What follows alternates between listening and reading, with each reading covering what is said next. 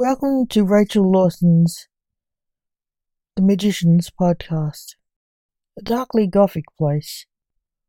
Without further ado, I bid you adieu. The Magicians, the long dark night of the soul.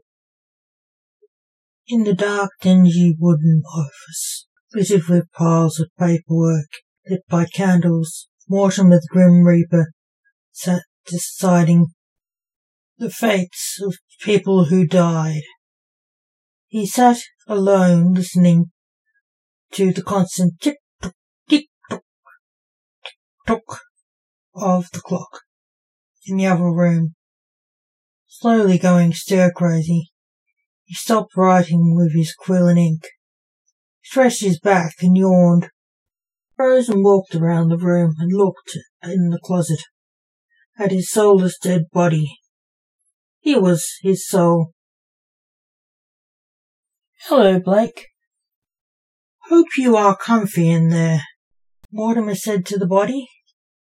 Blake looked back glassy-eyed and didn't reply. Merely a dead corpse. And they don't speak. Mortimer chuckled. He closed the door and sat down again.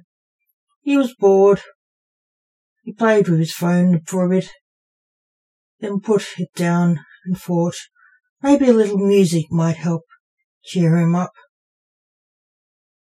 He put on an album, Coldplay's Viva La Vida, and Death and all his friends on his phone. He sang along with Cemeteries of London in his light tenor voice, breaking into silence only on occasion to listen to the song. When Death and all his friends came on, he sang it with gusto. When the song called 42 came up, a song about having ghosts in your head, his favourite song, he was halfway through it when the Grim Reaper Dante burst into the room, telling him to shut up and get back to work. Mortimer turned off his phone and grudgingly went back to work, chastened. Thank you for listening. Remember, the magicians will return. So keep an eye on this site if you like the stories and poetry.